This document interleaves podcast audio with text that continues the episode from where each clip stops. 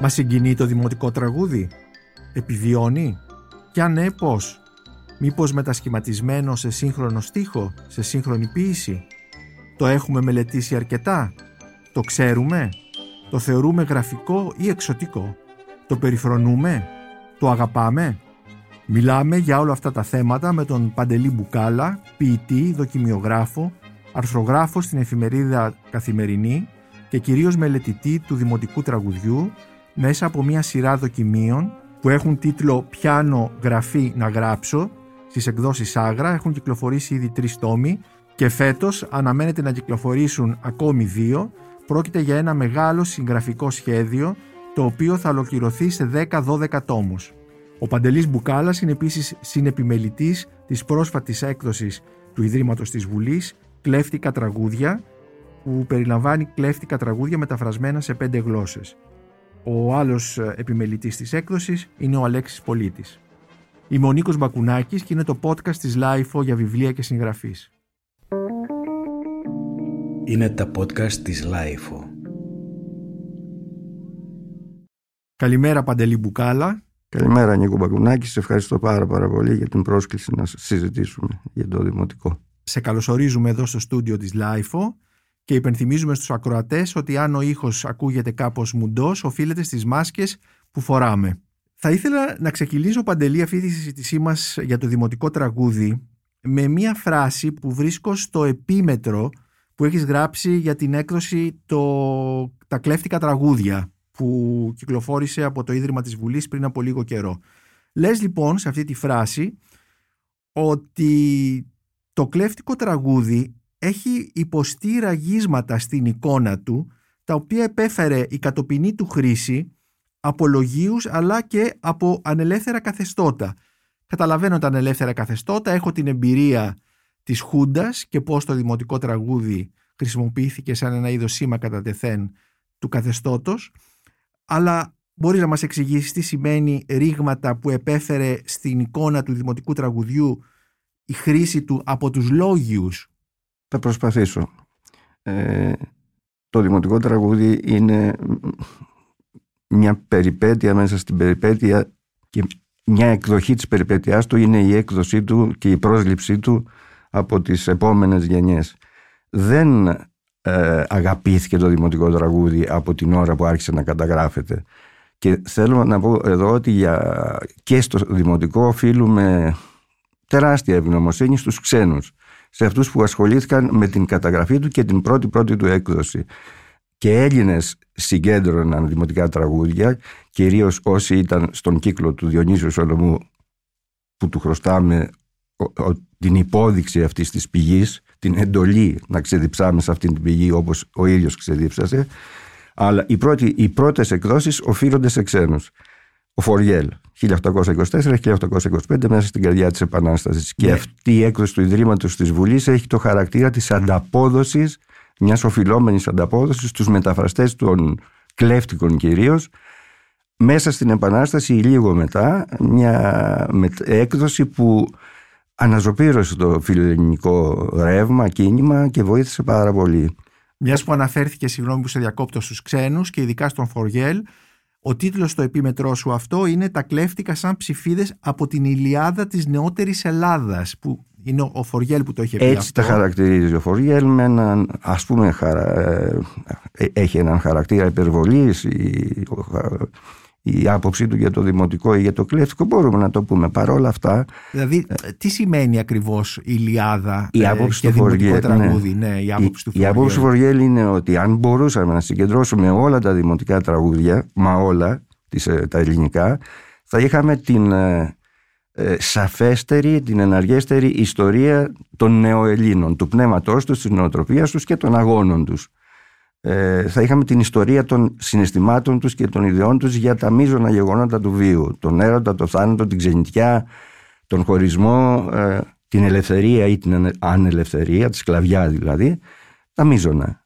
Ε, δεν κατέστη ποτέ δυνατή η συγκέντρωση, ακόμα και τώρα δεν υπάρχει ένα κόρπους των ε, δημοτικών τραγουδιών. Δεν ξέρουμε πόσα είναι και δεν έχει και ιδιαίτερη σημασία αν είναι 500 ή αν είναι 2.000. Ο καθένας θα υπολογίζει εντάξει, με, τις με τα δικά του κριτήρια, αλλά πραγματικά δεν έχει καμία σημασία και 300 να είναι.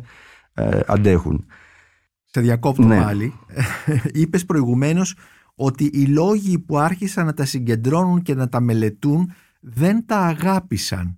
Μπορείς να μου μας εξηγήσεις τι είναι αυτό το Όχι, δεν αυτό τα είναι, αγάπησαν; ναι, είναι, δε- μπορούμε να το πούμε αποκλειστικά για τον Αδαμάντιο Κοραή, ο οποίος ήταν αποδέκτης δημοτικών, ε, η συγκέντρωνε και ο ίδιος, έφτιαξε έναν φάκελο, ας το πούμε έτσι, με τον οποίο και εφοδίασε τον Φοριέλ, τον αναγνωρίζει ο Φοριέλ και στον προλογό του και ευχαριστεί τον Αδαμάντιο Κοραή. Ξέρουμε πάντως από τα ίδια τα γραπτά του Κοραή ότι δεν εκτιμούσε και δεν αγαπούσε τα δημοτικά τραγούδια όπως δεν εκτιμούσε ιδιαίτερα ή και καθόλου τον ε, ερωτόκριτο.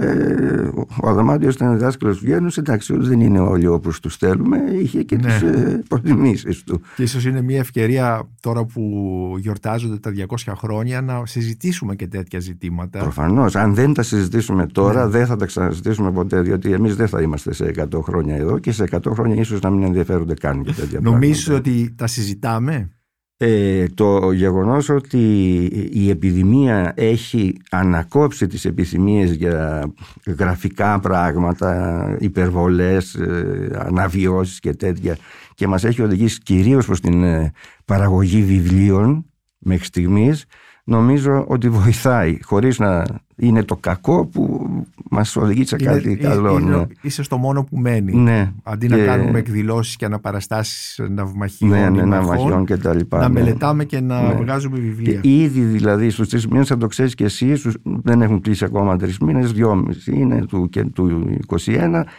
έχουν εκδοθεί πάρα πολύ σημαντικά βιβλία. Ναι, είτε ναι. για απομνημονέματα πρόκειται που πηγές. επανεκδοδο- επανεκδίδονται, είτε για πρωτότυπες μελέτες που πιάνουν και θέματα που ήταν ταμπού Ήταν μέχρι ταμπού. τώρα. Όπως, για παράδειγμα, Για παράδειγμα, ποια είναι η θέση, η στάση των Τούρκων απέναντι στην Επανάσταση. Δεν την γνωρίζουμε. Δηλαδή, γνωρίζουμε ότι μας φάζανε. Μμμ. Ε, ποια είναι η άποψη των ιστορικών, των ισ- Τούρκων ιστοριογράφων για την Ελληνική Επανάσταση. Ποια είναι των Αυστριακών θα μάθουμε. Δηλαδή, έχουμε μάθει να λέμε ο Μέτεριν και ο Μέτεριν. Να το δούμε λεπτομερέστερα. ναι, Και ήδη συζητούνται θέματα τα οποία ήταν ταμπού ήταν ταμπού. ήταν ταμπού. Κάποια από αυτά θα παραμείνουν ταμπού. Ένα ταμπού λοιπόν είναι ότι πρέπει να αγαπάμε τα δημοτικά τραγούδια. Δεν ισχύει για μένα αυτό το πρέπει. Ναι. Ε, αν δεν τα αγαπάμε, αν δεν μας συγκινούν, αν δεν βρίσκουμε ποιητική αξία στους στίχους τους, αν η μουσική τους είναι αδιάφορη για μας ή ενοχλητική, τίποτα δεν μας υπ- υποχρεώνει να τα αγαπάμε. αγαπήσουμε. Όπως τίποτα δεν μας υποχρεώνει να αγαπάμε τον ερωτόκριτο, την ποίηση συνολικά, την πεζογραφία ή το rock and roll. Δεν υπάρχει πρέπει. Θα έρθουμε σε αυτό. Ναι. Ε, Ε, να πούμε λοιπόν, να πα- πιάσουμε το μ- τεράστιο θέμα της νόθευσης του δημοτικού τραγουδιού που το ράγισε ε, ξεκινώντας από την καταγραφή, την πρώτη πρώτη καταγραφή δημοτικού που είναι κλέφτικου, η πρώτη πρώτη καταγραφή είναι του 1694 ε, από έναν ε, κερκυραίο νοτάριο έγινε η καταγραφή που απλώς φαίνεται ότι συγκινήθηκε από το του άρεσε το τραγούδι, η μουσική του και τα λοιπά και το, κα- το, το κατέγραψε και έτσι διασώθηκε. Είναι για έναν κλέφτη, αρχικλέφτη που βγαίνει στα βουνά, ε, Νάνος, ε, με δύο νι γράφεται το όνομα, λέει ο δεύτερος, ο, Να- ο Νάνος ε, εξεκίνησε ας πούμε και εμάζεψε κλέφτες, βουργάρους και αρβανίτες. Έτσι είναι η πρώτη εκδοχή του. Έλληνας είναι.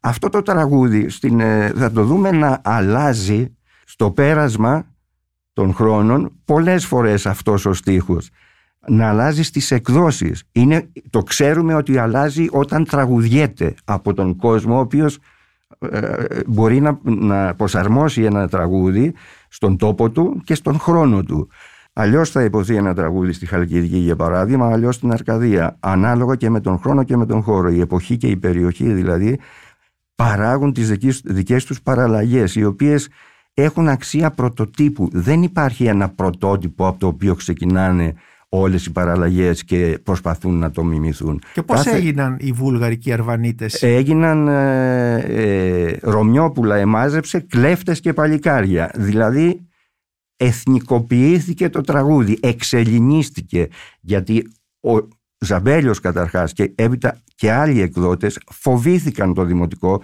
και θέλαν να το κάνουν όπως θα ήθελαν να είναι.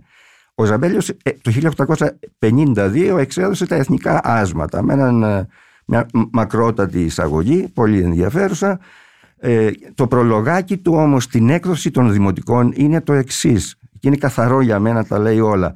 Όταν κτήμα του λαού επιστρέφεται στον λαό ουδεμία φιλαυτία του εκδότου επιτρέπεται. Από τα τραγούδια που ακολουθούν άλλα είναι πρωτοφανή εννοεί με, αυτά, με αυτό ότι τα εκδίδω όπως είναι άλλα δεν είναι συμπεπληρωμένα υπό του εκδότου. Δηλαδή ο Ζαμπέλιος συμπλήρωσε τα δημοτικά τραγούδια, τα διόρθωσε τα δημοτικά τραγούδια τα εξελίνησε ενώ δηλαδή αισθάνθηκε ότι έχουν μειωμένο πατριωτισμό αισθάνθηκε ότι ε, αυτό ήταν το πρώτο πλήγμα ε, ακο, ακολούθησε τη γραμμή του την ακολούθησαν δυστυχώς και άλλοι εκδότες οι οποίοι θεώρησαν ότι το δημοτικό πρέπει όχι μόνο να το διορθώσουμε γλωσσικά να του εξοβελήσουμε κάποιες λέξεις ενοχλητικές διότι μπορεί να είναι τουρκικές ή βενέτικες ή να το εξομαλύνουμε μετρικά αλλά πρέπει και να ενισχύσουμε τον πατριωτισμό του. Να βγάλουμε τις αναφορές σε κλέφτες που λένε κάψτε την εκκλησιά με όλους τους Τούρκους μέσα και να το σβήσουμε αυτό, ενώ ξέρουμε ότι υπήρχαν τέτοια περιστατικά. Ακόμα και στον, ε, ε, στην Επανάσταση αναγκάστηκαν οι Έλληνες να βομβαρδίσουν μοναστήρι, τον Άγιο Σπυρίδωνας στον Πειραιά. Ε, επειδή ήταν οι Τούρκοι μέσα τάζοντας τον Άγιο ότι θα τους ξαναχτίσουν το μοναστήρι, έτσι είναι. Ε, διότι ο πόλεμος τα παραβλέπει αυτά, δεν, η, η, ανάγκη της επιβίωσης. Αυτή λοιπόν η ενίσχυση του προφίλ, να το πούμε το δημοτικό τραγούδι, ε, του δημοτικού τραγουδιού, το τραυμάτισε βαριά. Και έχουμε από εκεί και έπειτα ε, ένα σύνολο δημοτικών τραγουδιών, ιδίως κλέφτικων, διότι αυτά κυρίως πειραχτήκανε, αυτά θέτουν ζητήματα εθνικότητας, όχι τα της ξενιτιάς για παράδειγμα ή παραλογές, που έχουμε τραγούδια αυθεντικά να το πούμε έτσι και τραγούδια των λογίων που δημοσιεύτηκαν σαν δημοτικά και έκτοτε τα λέμε στο σχολείο, τα μαθαίνουμε στο σχολείο δύο ώρες πια σαν δημοτικά. Για παράδειγμα, μάνα σου λέω δεν μπορώ τους Τούρκους να δουλεύω. Δεν είναι δημοτικό αυτό; Όχι δεν είναι δημοτικό. Ε, να σου πω την έκπληξη που ένιωσε ο Κωνσταντίνος Καβάφης το 1914 όταν παρουσίασε κριτικά, έκανε μια κριτική παρουσίαση των εκλογών από τα τραγούδια του ελληνικού λαού που δημοσίευσε, που εξέδωσε τότε ο Νικόλαος, ο Νικόλαος Πολίτης. Ο Νικόλαος Πολίτης λοιπόν εκεί έλεγε, αποκάλυπτε με φιλολογικούς ε, όρους ότι το τραγούδι ε, «Μάνα σου λέω δεν μπορώ τους Τούρκους να δουλεύω» ε, δεν είναι ε, ακρεφνώς δημοτικό όπως ε, πιστεύανε μέχρι τότε, όπως το δημοσίευσε ο Ζαμπέλιος, αλλά είναι ένα τραγούδι δημιουργημένο από τον Παύλο Λάμπρου, ε, πατέρα του Σπυρίδωνος Λάμπρου, τον Παύλο Λάμπρου, ε, καλό λόγιο, ε, νομισματολόγο εκείνης της εποχής και ε, φίλο του Ζαμπέλιου. Τον ευχαριστεί άλλωστε και στον προλογό του. Το δημοσίευσε λοιπόν ο Ζαμπέλιος σαν αυθεντικός δημοτικό και έκτοτε το πήραν και άλλοι και το αναδημοσιεύανε ως ακρεφνός δημοτικό. Είναι καλό τραγούδι, καλό ποίημα, αλλά λέει ο Νικόλαος Πολίτης, ο λαϊκός τραγουδιστής, ο απλός άνθρωπος δεν ξέρει το ρήμα δουλεύω με την έννοια είμαι υπόδουλος. Ξέρει το ρήμα δουλεύω με την έννοια σκάβω, κλαδεύω, θερίζω, εργάζομαι δηλαδή.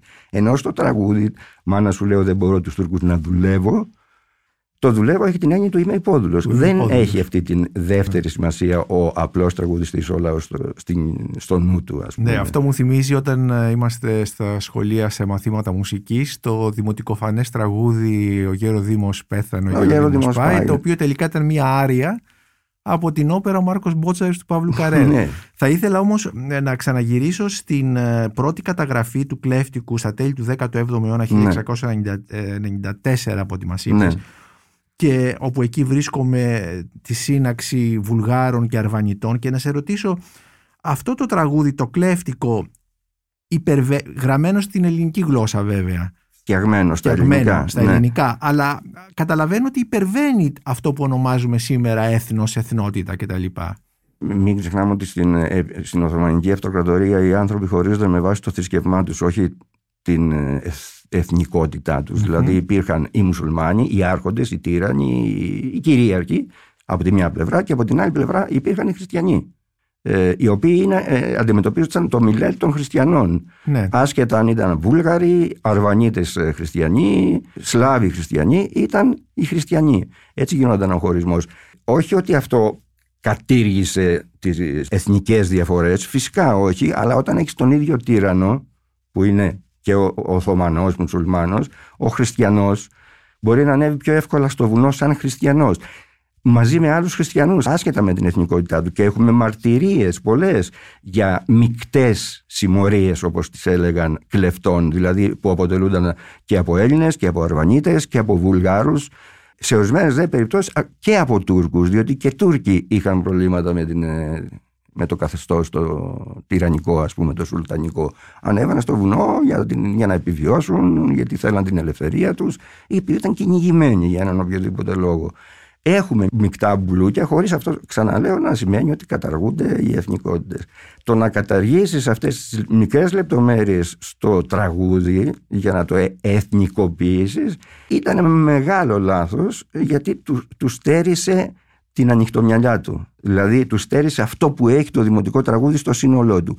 Τραγουδάω αυτό που βλέπω. Τραγουδάω αυτό που συμβαίνει. Δεν θα το λογοκρίνω, δεν θα το στριμώξω για να το φέρω προς κάποιες δικές μου απόψεις εθνικού ή άλλου χαρακτήρα. Οι λόγοι παρεμβαίνουν και κάνουν τις τρευλώσεις. Για παράδειγμα το Βασίλη κάτσε φρόνημα να γίνεις νοικοκύρης που είναι ένα θαυμάσιο δημοτικό, αυθεντικό αυτό έτσι. Ο τελευταίος του στίχος, ο Βασίλης αρνείται να κάτσει φρόνημα να γίνει νοικοκύρης γιατί δεν θέλει να γίνει κοπέλι των Τουρκών, κοπέλι των γερόντων.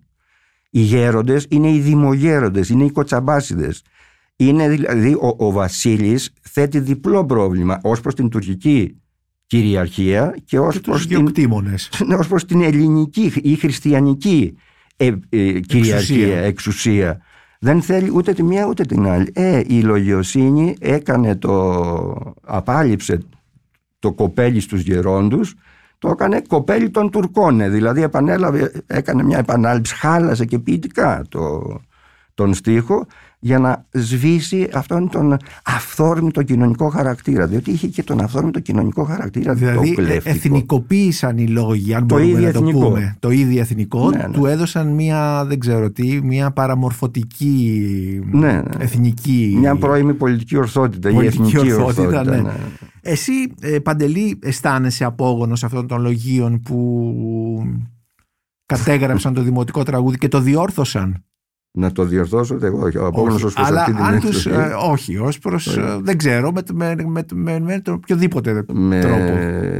Αισθάνομαι απόγονος των ανθρώπων ε, που αγάπησαν το δημοτικό, που είδαν και την ποιητική του αξία, όχι μόνο την αξία της μαρτυρίας για την πορεία των Ελλήνων μέσα στον χρόνο, κυρίως κατά την Μπορείς να μου πεις μερικού από αυτούς τους λόγους που το αγάπησαν. Ξεκινάμε από τον όντως εθνικό μας ποιητή, και λέω όντως για μένα δεν είναι μόνο για τον, δεν είναι κυρίως για τον ύμνο στην ελευθερία. Είναι για την εντολή του προσφύγεται στα δημοτικά τραγούδια, είναι για τον διάλογο για τη γλώσσα, για αυτά τα πράγματα. Ε, σε, και για τους ο Σολομός όμως δεν είναι λόγιος, ο Σολομός δεν είναι. Είναι και λόγιος, είναι από τους πιο ποιητής. Ναι, είναι ναι. ποιητής, αλλά είναι μα, μαχητικός. Δηλαδή τον διάλογο για τη γλώσσα τον γράφει ε, ως πολεμιστής της γλώσσας, της δημοτικής γλώσσας. Δηλαδή ως λόγιος πολεμιστής. Ε, με τον ε, ίδιο τρόπο χαρακτηρίζω λόγιο ποιητή που ήταν ε, τον κατεξοχήν ε, απόγονο του τον Παλαμά που όχι μόνο αγάπησε τα δημοτικά τραγούδια αλλά έδωσε και πόλεμο για να τα υπερασπίσει όπως έδωσε πόλεμο για να υπερασπίσει τον χαμένο ποιητικά σβησμένο στα χρόνια του Παλαμά Ανδρέα Κάλβο Είχε ξεχαστεί ο Ανδρέας Κάλβος αν δεν τον ανάστενε η, η κριτική ματιά και η τρυφερή ματιά του, του Παλαμά. Σταθερός λάτρης μόνιμος του δημοτικού τραγουδιού είναι ο Καβάφης, ο οποίος είναι και από τους ποιητές μας που ε, έχει στη βιβλιοθήκη του ας, τους περισσότερους τίτλους ανθολογιών και συλλογών δημοτικών τραγουδιών γιατί σε κείμενά του, πεζά κείμενά του, κριτικά κείμενά του αναφέρεται σε καμιά δεκαριά τίτλους. Πράγμα που δεν είναι προφανές για τις επόμενες γενιές ποιητικές και γενικότερα λογοτεχνικές στην Ελλάδα. Θέλω να πω ότι στον 20ο αιώνα Ε, από τα μέσα του και μετά, όταν ξαναθελήσαμε να διαβάσουμε το δημοτικό τραγούδι, βασιζόμασταν στον Νικόλαο Βολίτη κυρίως. Μετά οι νεότεροι νεότεροι στην ε, μια ε, ανθολογία που έκανε ο Γιώργος Ιωάννου. Όσοι το έψαχναν περισσότερο θα αναζητούσαν και τον Αγιθέρο, θα αναζητούσαν και τον Δημήτρη Πετρόπουλο, ίσως και έναν τόμο, μόνον έναν, που έβγαλε η Ακαδημία. Όλα αυτά δεν αρκούν για να φτιάξεις μια πλήρη εικόνα. Πλήρη εικόνα για το δημοτικό δεν, δεν μπορείς να φτιάξεις ποτέ. Ο Γιάννης Αποστολάκης από τους εξοχότερους μελετητές του λέει ότι πρέπει να το προσεγγίζεις πάντα σαν να μην ξέρεις τίποτα. Από την οδό της άγνοιας. Και αυτό κάνω κι εγώ γιατί αλλιώς αν νομίζεις ότι το κατέχεις θα σε τσακίσει. Δεν το κατέχεις ποτέ. Ούτε, ούτε ως προς την μετρική του, ούτε ως προς την ποιητική του αξία. Ο Νικόλαος Πολίτης που θεωρείται η αυθεντία λοιπόν έχει επικριθεί ο ίδιος για τον τρόπο με τον οποίο αποθυσάβρισε τα τραγούδια τα οποία διαβάζουν έκτοτε όλες οι γενιές. Έχει επικριθεί και από τον Αποστολάκη που είπα προηγουμένως και από τον Τέλο Άγρα αλλά και στις επόμενες γενιές γιατί για την τεχνική με την οποία αποφάσισε να αναδημιουργήσει κάθε τραγούδι. Έπαιρνε, συγκέντρωνε όλες τις υπάρχουσες παραλλαγές από τόπο σε τόπο και από χρόνο σε χρόνο και προσπαθούσε με τη μέθοδο της αθρήσεως, της πρόσθεσης να δημιουργήσει, να ανασυστήσει την, το καλύτερο δυνατόν τραγούδι. Δηλαδή, ενώ υπήρχαν τρία ισοδύναμα μοτίβα, ένα είχε παραχθεί στην Κάρπαθο, άλλο είχε παραχθεί στην Κέρκυρα, τρίτο στον Πόντο, αντί να διαλέξει ένα από όλα αυτά, άθριζε και τα τρία και μάκραινε το τραγούδι. Το έκανε πληθωριστικό. Mm-hmm. Επικρίθηκε γι' αυτό ο Νικόλας Βολίτης. Παρ' όλα αυτά, ο, ο, ο τρόπος για να προσεγγίσουμε ο δρόμος φαίνεται μονόδρομος πια, είναι ο Νικόλας Βολίτης. Μου κάνει πάρα πολύ μεγάλη εντύπωση όταν σε ρώτησα ποιοι είναι οι λόγοι που αγάπησαν το δημοτικό τραγούδι. Αναφέρθηκες σε, σε όχι καθαρά λόγιους, αλλά σε δημιουργούς, σε ποιητές. Αναφέρθηκες Γιατί... στον Σολομό, αναφέρθηκες στον Παλαμά, αναφέρθηκες στον Καβάφη. Θα μπορούσα να πω και τον Λασκαράτο από τους ποιητές του 19ου αιώνα. Καθαρά λογίους αργούμε να βρούμε. Δηλαδή πρέπει να φτάσουμε, είπα προηγουμένως ότι οφείλουμε ευγνωμοσύνη στους ξένους, στους αγαθούς για την Ελλάδα ξένους, όπως είναι ο Φοριέλη, ο Τομαζέο. Κατά κάποιο τρόπο οφείλουμε ευγνωμοσύνη και στον Φαλμεράιερ γιατί, γιατί η άποψή του για την μειωμένη ελληνικότητα των Ελλήνων έτσι για να την πω όσο σεβαστικά, ναι. όσο μετριοπαθώς γίνεται. Πολιτικός ορθά. Πολιτικός ορθά. Λοιπόν, η... οδήγησε τους ε, λογίους μας να ξαναδούν το δημοτικό τραγούδι και να το χρησιμοποιήσουν πια σαν αποδεικτικό στοιχείο της ελληνικότητας. Να συγκεντρώσουν τις παραδόσεις του ελληνικού λαού, τις παροιμίες του ελληνικού λαού και τα δημοτικά και να τα χρησιμοποιήσουν σαν επιχείρημα Αξιοσύνης, αλλά και ελληνικότητας. Λέγοντας ακόμα και υπερβολές, ας πούμε που είναι πάντα χρήσιμες μέχρι ενό ορισμένου σημείου δηλαδή ότι ε, το συγκεκριμένο δημοτικό τραγούδι παραλογή η Μαναφώνησα για παράδειγμα έρχεται κατευθείαν από τα θιέστια δείπνα των Ατρίδων δεν είναι υποχρεωτικό να δούμε σε κάθε ε, τραγούδι νεοελληνικό, σε κάθε δημοτικό τραγούδι να το θεωρήσουμε ε, αναπαραγωγή κάποιου αρχαιοελληνικού μοτίβου. Τα πράγματα φτιάχνονται από την αρχή. Ζούμε στον ίδιο τόπο με τους αρχαίους, το περιβάλλον είναι ίδιο, εντάξει, το, το τοπίο. Το τοπίο, το, η θάλασσα, ο ήλιος, όλα αυτά έχουν την επίδρασή τους ίδια. Αλλά οι άνθρωποι που φτιάξαν τα δημοτικά τραγούδια πάνω στο βουνό ή στο σπίτι, γιατί η συμμετοχή των γυναικών στην ε, παραγωγή δημοτικών είναι θα έλεγα συμβατικά είναι πάνω από 50%.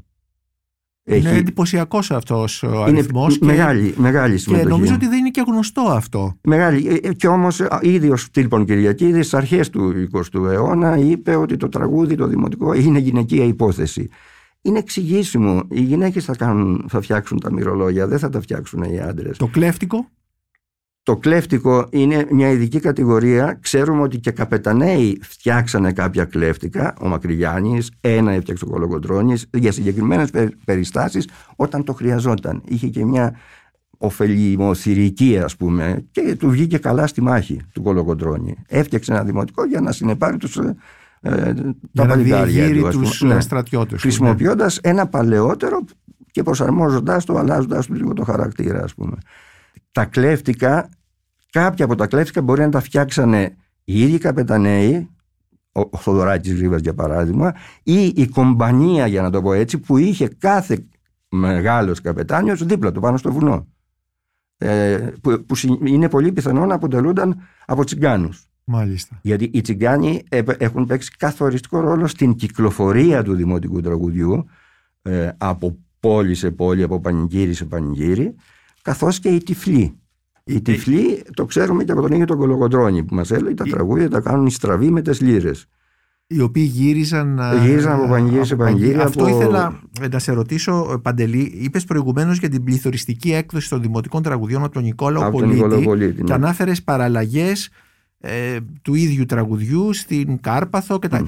Πώς διαδίδονταν, διαδίδονταν το, ένα, το ένα τραγούδι από τόπο σε τόπο και μάλιστα τόσο, τόσο μεγάλη γεωγραφική έκταση; Ε, από την Ήπειρο στην Κάρπαθο, στον Πόντο. Ναι. Ε, ένας τρόπος είναι η ίδια η ραψοδοί, οι τυφλοί στις περισσότερες περιπτώσεις, οι οποίοι έχουν ανάγκη δηλαδή. επιβίωσης. Ναι, Να, η... λοιπόν ο Φαλμεράγερ που διαψεύδεται. Διαψεύδεται και μόνο που διαψεύδεται και σε άλλες χώρες. Δηλαδή, τυφλοί ραψοδοί υπάρχουν και δίπλα μας στη Σερβία, στη Ιουγκοσλαβία υπήρχαν, που ξέρουν, είχαν μελετηθεί ήδη από τον 20ο αιώνα. Τυφλοί ραψοδοί, οι άνθρωποι που είναι τυφλοί ε, και, δε, και θέλουν την αξιοπρέπειά τους, δεν θέλουν να ζητιανέψουν αποστηθίζουν στίχους, πολλούς. Έχουν, αποκτούν αυτή την εσωτερική δυνατότητα για να πάνε και να τραγουδήσουν. Έτσι ξεκίνησαν. Η πρώτη αναφορά που έχουμε σε δημοτικά τραγούδια είναι του επισκόπου Αρέθα της Κεσάριας γύρω στον 9ο αιώνα που είπε, αναφέρθηκε σε παφλαγόνες αγύρτες δηλαδή αυτούς που γυρνάνε από σπίτι σε σπίτι στους δρόμους και τραγουδούν τραγούδια για ένδοξους άντρες, δηλαδή για τους ακρίτες τότε, με ανταμοιβή, αντί οβολού.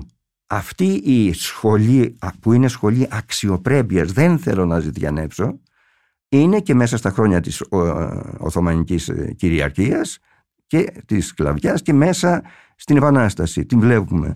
Ε, στο βουνό ε, ξέρουμε ότι υπήρχε και ο Τσοπανάκος. Είναι ο μόνος που ξέρουμε σαν όνομα δημιουργός δημοτικών τραγουδιών την ώρα της Επανάστασης. Πέθανε στη διάρκεια της Επανάστασης, δεν πρόλαβε να ζήσει. Ποιο είναι το χαρακτηριστικό. Ο Τσοπανάκος είχε, είχε κάνει κάποιε. Σε ποια περιοχή; Στην Πελοπόννησο. Ήταν στον Κιταρά. Έχουν, έχουν εκδοθεί τα τραγούδια του τσοπανακου Ε, άρεσαν στα παλικάρια. Τον πειράζανε κιόλας. Ήταν μια χαρακτηριστική φιγούρα άρρωστος, κυφό. Ε, τον περιγράφει εξαιρετικά ο Νικολό Πολίτης. Ε, και ίσως γι' αυτό πέθανε και πολύ νωρίς επειδή είχε κάνει κάποιες τάξεις ε, δημοτικού, ας το πούμε έτσι, εκείνη την εποχή, είχε βγάλει τάξει σχολείου, δηλαδή ξέρει πενταράδες γράμματα, όχι παραπάνω, πεντεξαράδε γράμματα. Στα τραγούδια του ανακαλούσε τον Θεμιστόκλη, τον Λεωνίδα, πράγμα που δεν το κάνει το δημοτικό τραγούδι. Δεν αναφέρεται ποτέ το δημοτικό τραγούδι ούτε στην αρχαιοελληνική ιστορία, ούτε στην αρχαιοελληνική μυθολογία. Άιντε να βρεις την Αφροδίτη σε κάνα ερωτικό δίστιχο, σε καμιά μαντινάδα. Ε, για παράδειγμα, το τραγούδι που φτιάχνει για το θάνατο του Διάκου, τον μαρτυρικό, δύο-τρεις μήνες μετά το θάνατό του, έγινε η πρώτη καταγραφή του και έφτασε το χειρόγραφο στον Φοριέλ, δεν κάνει καμία αναφορά στην Αλαμάνα σε σχέση με τις Θερμοπύλες ναι. και στον Διάκο σε σύγκριση ή σε παραλληλία με τον Λεωνίδα η οποία είναι αυτονόητη για τον Λόγιο Έγινε άλλωστε μερικές δεκαετίες αργότερα, νομίζω πρώτος ήταν ο Σπυρίδων Τρικούμπη, δεν έχει σημασία που χαρακτήρισε Λεωνίδα το Διάκο και την Αλαμάνα δεύτερες θερμοπύλες. Από τους λογίους έγινε αυτή. Αυτό δεν σημαίνει ότι ο, ο λαός μας που πολέμησε ήταν μειωμένη σε ελληνικότητας επειδή δεν αναφερόταν στους αρχαίους Έλληνες. Μα πού να τους έχει μάθει τους αρχαίους Έλληνες, σε ποιο σχολείο; Στα σχολεία που δίδασκαν οι παπάδες κυρίως, Προφανώς και δεν θα του δίδασκαν αρχαίους Έλληνες, διότι το όνομα Έλλην ήταν, ήταν εθνικά, εθνικά απαξιωμένο επί αιώνες. Ναι. Η δε Εκκλησία ευδελίσε το τα δημοτικά τραγούδια, τόσο τη μουσική τους όσο και τους στίχους τους. Τα όργανα τα δημοτικά, τον Ζουρνά για παράδειγμα ή τον Ταούλη, τα θεωρούσε όργανα του διαβόλου. Το ξέρουμε αυτά. Υπάρχουν γραπτές μαρτυρίες όπως και κατάρες γραπτές του Κοσμάτου Ετωλού για παράδειγμα, σε αυτούς που ακούν δημοτικά τραγούδια σε αυτούς που χορεύουν δημοτικά τραγούδια. Γιατί είναι τραγούδια, έχουν και την απόλαυση μέσα. Έχουν τα τραγούδια της ζωής και της επιθυμίας και είναι του τραγούδια της άσκησης ναι. και του κλεισίματος, ας ναι. πούμε. Θα ήθελα να έρθουμε σε αυτό αργότερα, αλλά ε, πριν πάμε, ε, αναφέρθηκε στον Αρέθα και Σαρία ένα τος αιώνας, στους Ακρίτες υπάρχει βυζαντινή, βυζαντινή σφραγίδα πάνω στο δημοτικό τραγούδι; Κριτικά.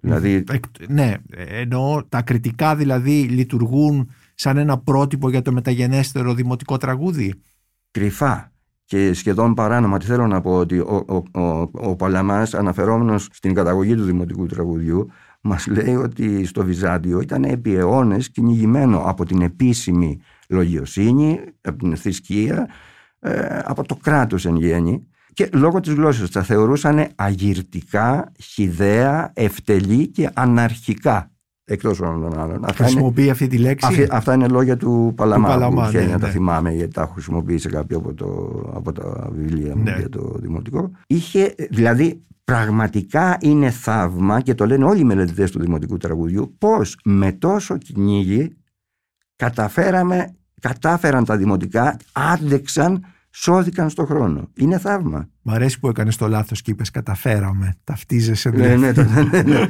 είναι, είναι, είναι ένα θαύμα το πώ διασώθηκαν και διασώθηκαν σε όλο τον πλούτο των uh, ιδιωμάτων της ελληνικής. Αυτό είναι το φοβερό. Ναι. Το ίδιο μοτίβο να έχει συλλεχθεί στην μικρή κοινότητα Ελλήνων της uh, Κορσικής ε, είτε από τον Κοραή ή από κάποιον φίλο του Κοραή στις ε, αρχές του 18ου αιώνα είτε από τον Νικόλαο Φαρδί, έναν Σαμοθρακιώτη ιατροφιλόσοφο στο τέλος του 19ου αιώνα.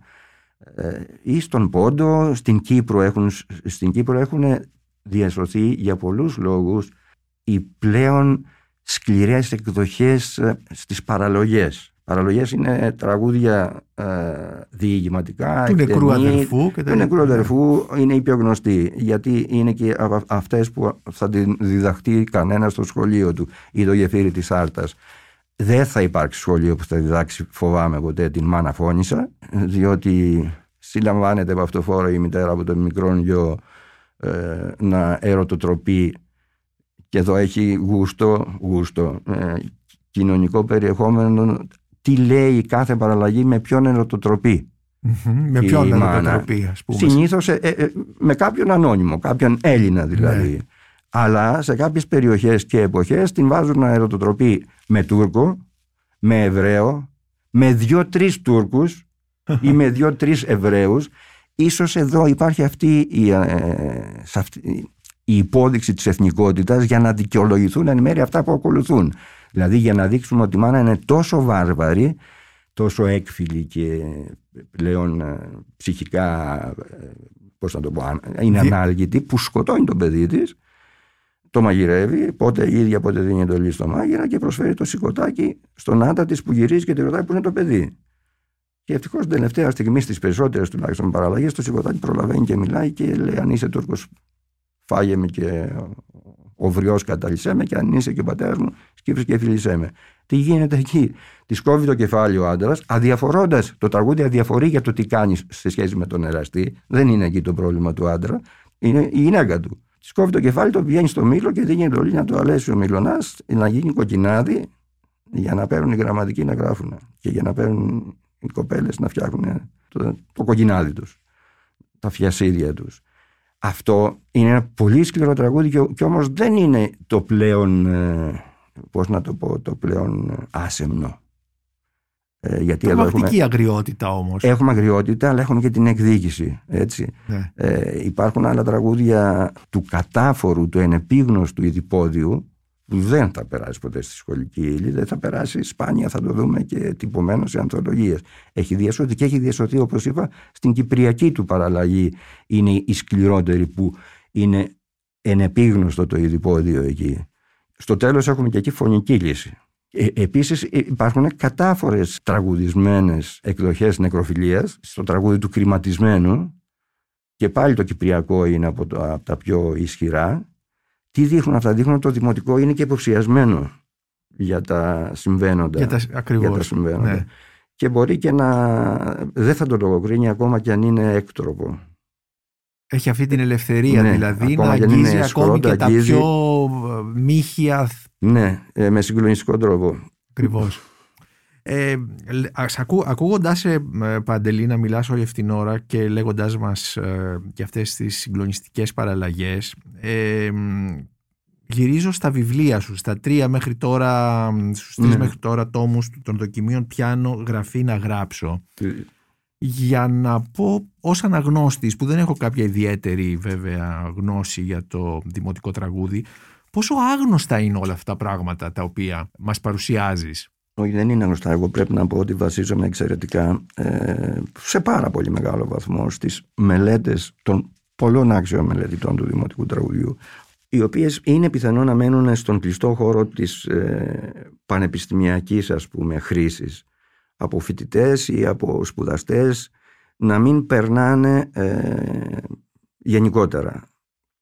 Να μην γίνονται περισσότερο γνωστές δεν ε, δουλεύω σε έναν παρθένο χώρο, πα- δουλεύω σε έναν χώρο καλλιεργημένο. Ναι, αλλά έχει επί σημασία αιώνες. όμως ε, πώς ε, εσύ το διαβάζεις όλο αυτό το, Ναι, το ε, υλικό.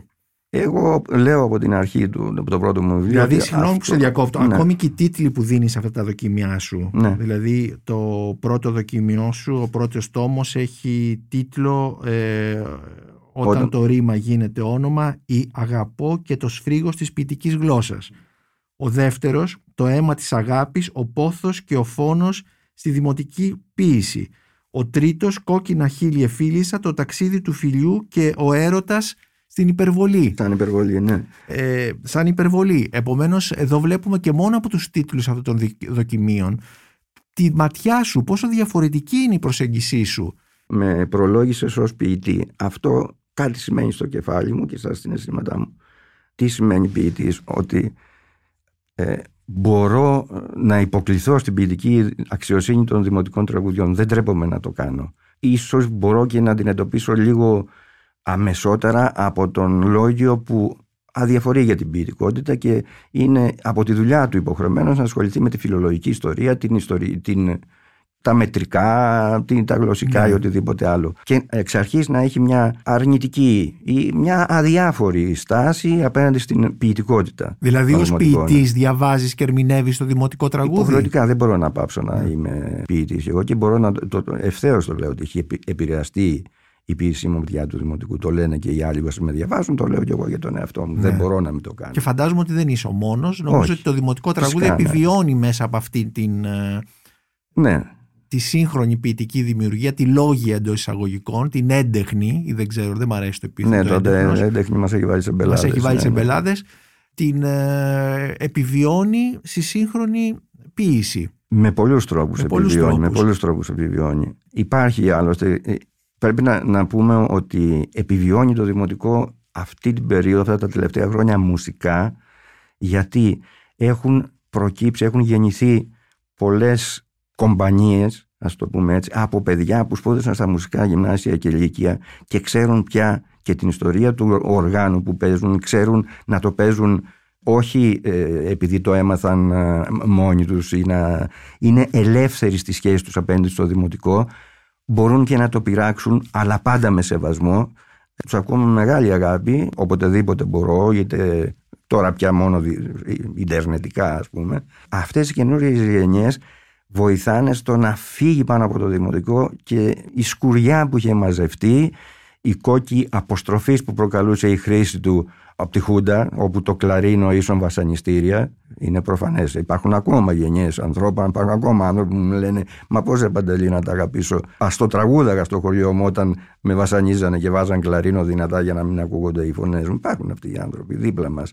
Και υπάρχει επίσης το τέλος του αγροτικού πολιτισμού και το τέλος του, του πολιτισμού της ε, προφορικότητας. Τα δημοτικά πια τα προσεγγίζουμε με το μάτι πρώτα παρά με το αυτή. Δηλαδή τα διαβάζουμε.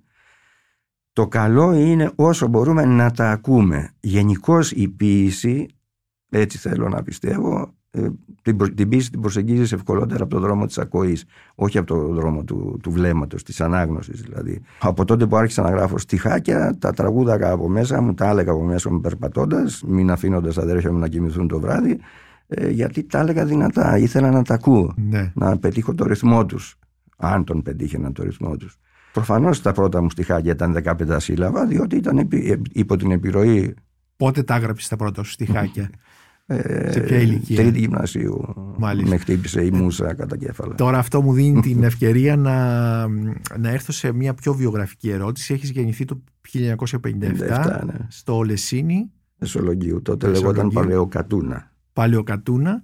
Και το αλλάξανε δίθεν, το εξελινίσανε επί Χούντας και το κάνανε Λεσίνη. Ένα χωριό λοιπόν της Ατολίας όπου εκεί υπήρχε το δημοτικό τραγούδι. Δηλαδή εσύ το έζησες, έχεις βιωματική σχέση. Το 57 που γεννήθηκα και τα πρώτα χρόνια που έζησα, έζησα εκεί μέχρι, την τρίτη, μέχρι τη Δευτέρα Γυμνασίου δηλαδή και διατήρησα φυσικά. Υπήρχαν τις τα σχέσεις μου. πανηγύρια βέβαια. Πανηγύρια δεν είναι μόνο τα πανηγύρια Νίκο μου, είναι και, και οι κηδείες και τα μνημόσυνα Ναι. και τα μυρολόγια, Τα μυρολόγια. και τα βαφτίσια. Όλα θα δώσουν και αναχώρηση για το εσωτερικό, για την Αυστραλία που έβγαινε. Όλα Φεύγανε, αυτά ναι. που έβγανε οι άνθρωποι. Είναι Και υπήρχε ο ραδιοφωνικός σταθμός της Ιεράς Πόλεως Πόλεως Μεσολογγίου, Μεσολογγίου που βεβαίως. έπαιζε συνεχώς. ναι. Τα βλάχικα όπως έμαθα ότι τα λένε στην Αθήνα μετά από τα αγροτοπιμενικά.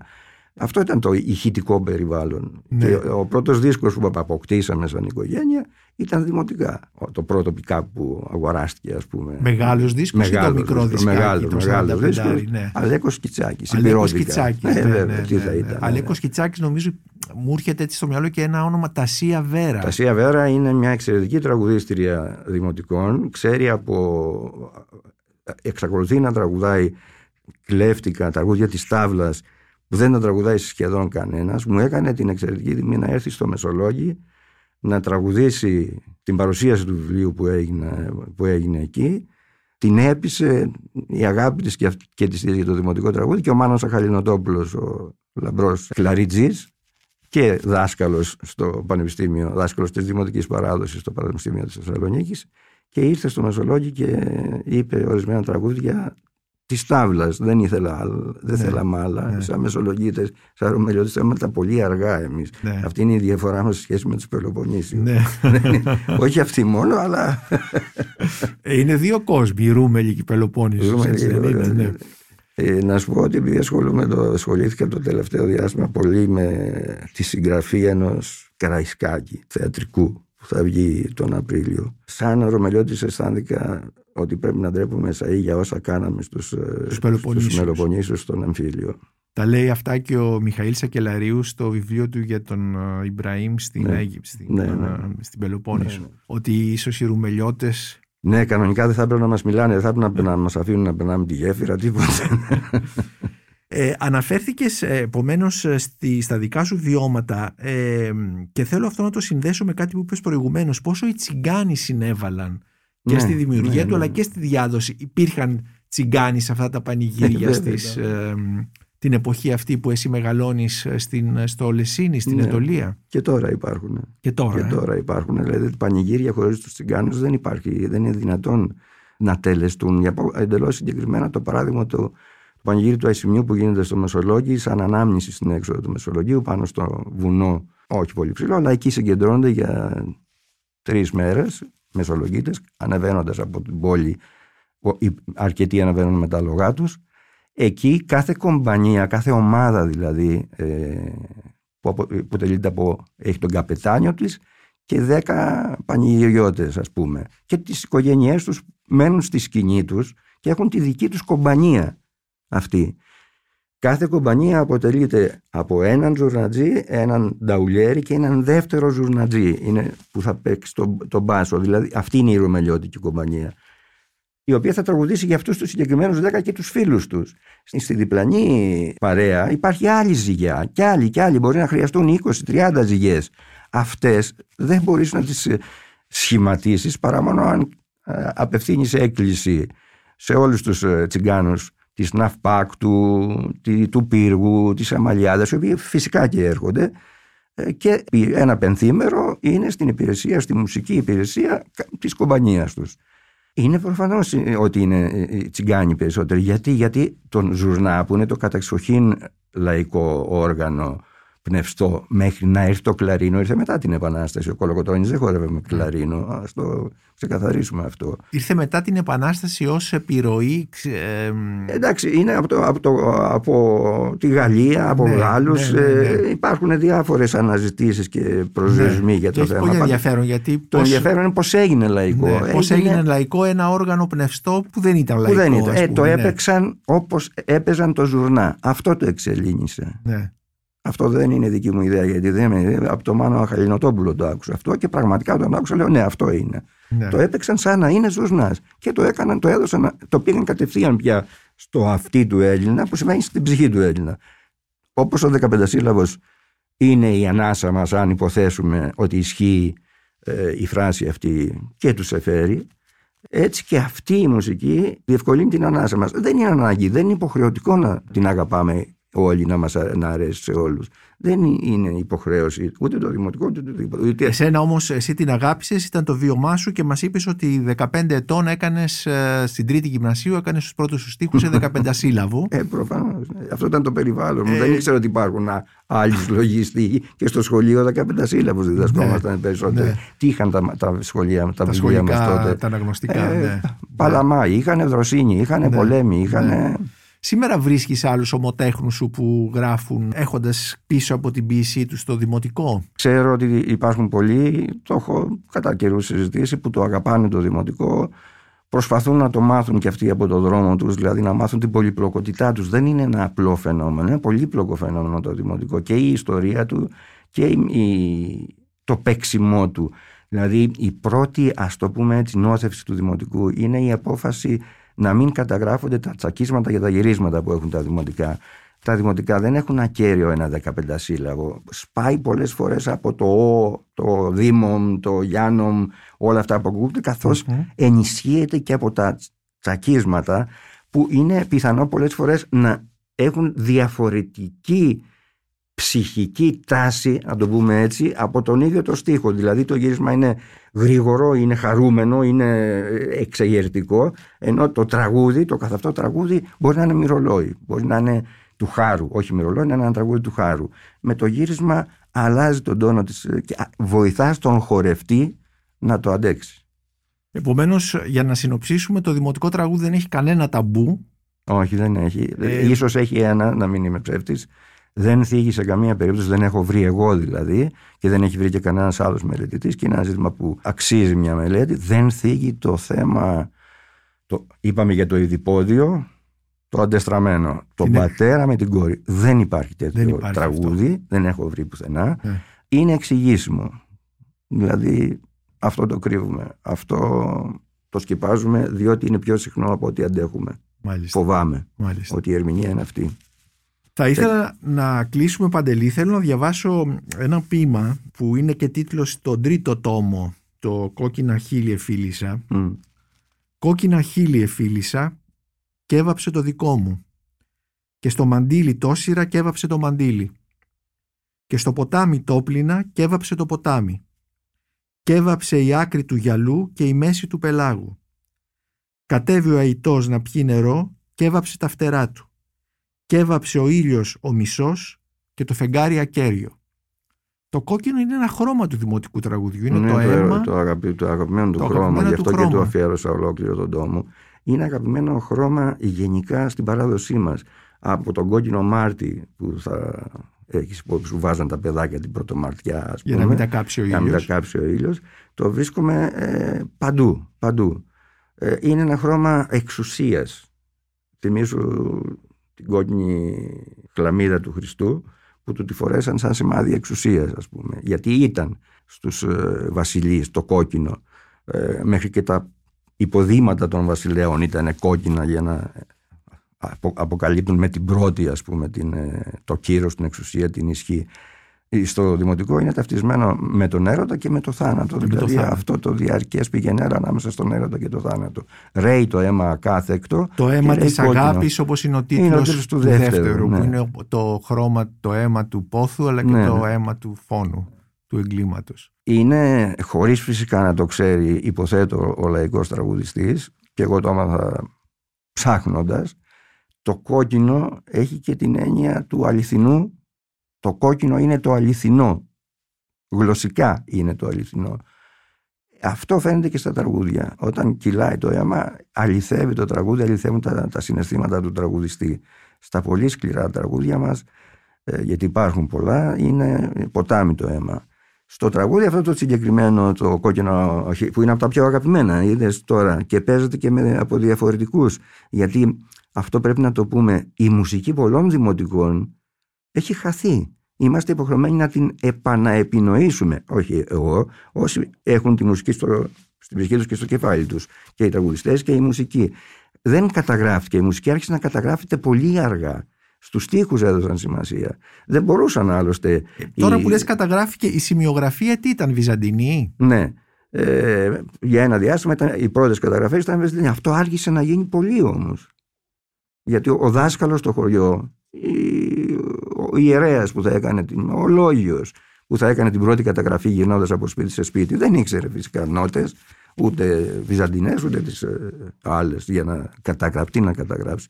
Και δεν είχε και μαγνητόφωνο στη διάθεσή του όπως υπάρχουν τώρα. Τώρα βοηθάνε πάρα πολύ τα μηχανικά μέσα. Και να, αν, αν μας παίρνει ο χρόνος να σου πω ένα, πόσο καλό είναι και πόσο κακό είναι η παραμβολή ναι, των... Ε, ναι, ναι, πες βγήκε πέρυσι πρόπερσι βγήκε μια, μια καταγραφή των δημοτικών της Ευρυτανίας εκδόθηκε πέρυσι αλλά ήταν μια δουλειά που είχε γίνει από την Ακαδημία 1950, 51, 52 είχε πάει ο Περιστέρης, ο Περιστέρης για να καταγράψει τα δημοτικά. Έμεινε στο αρχείο, δεν έγινε ποτέ. Λέει το εξής λοιπόν κάπου εκεί. Έχει ένα τραγούδι που του το είπε μια γιαγιά εξαιρετικά το 51 και πήγε ξανά το 52. Ήθελε να την καταγράψει για να δει αν υπάρχει κάποια αλλαγή. Γιατί ήταν και, είχε και μουσικό, μουσικές δυνατότητες να το καταλάβει. Και το τραγουδάει διαφορετικά η γιαγιά.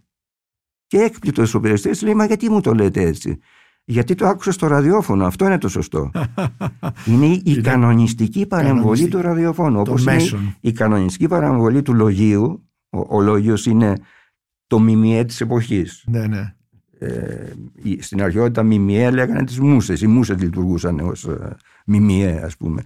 Ε, ο λόγιος για ένα χωριό ε, ήταν αυτός που ήταν το μιμιέ του, ας πούμε. Αυτός ενημέρωνε, αυτός αποφάσισε αυτός ε, διέδιδε απόψεις και τα λοιπά. Και η γιαγιά το τραγούδισε διαφορετικά γιατί το τραγούδι το είπαν στο ραδιόφωνο και αυτό είναι το σωστό. Αυτό που λένε το είπε η εφημερίδα, το έγραψε η εφημερίδα, το είπε η τηλεόραση. Το είπε το ίντερνετ λένε τώρα. Τώρα το, το είπε το, το ίντερνετ. Ναι. Λοιπόν, Παντελή Μπουκάλα, σε ευχαριστώ πάρα πολύ για αυτή τη συγκίνηση που προσωπικά μου έδωσε γνώση αλλά και συγκίνηση. Να είσαι καλά, Νίκο. Εγώ σε ευχαριστώ πάρα πολύ για την ε, ευκαιρία που μου έδωσες να συζητήσουμε. Ευχαριστώ.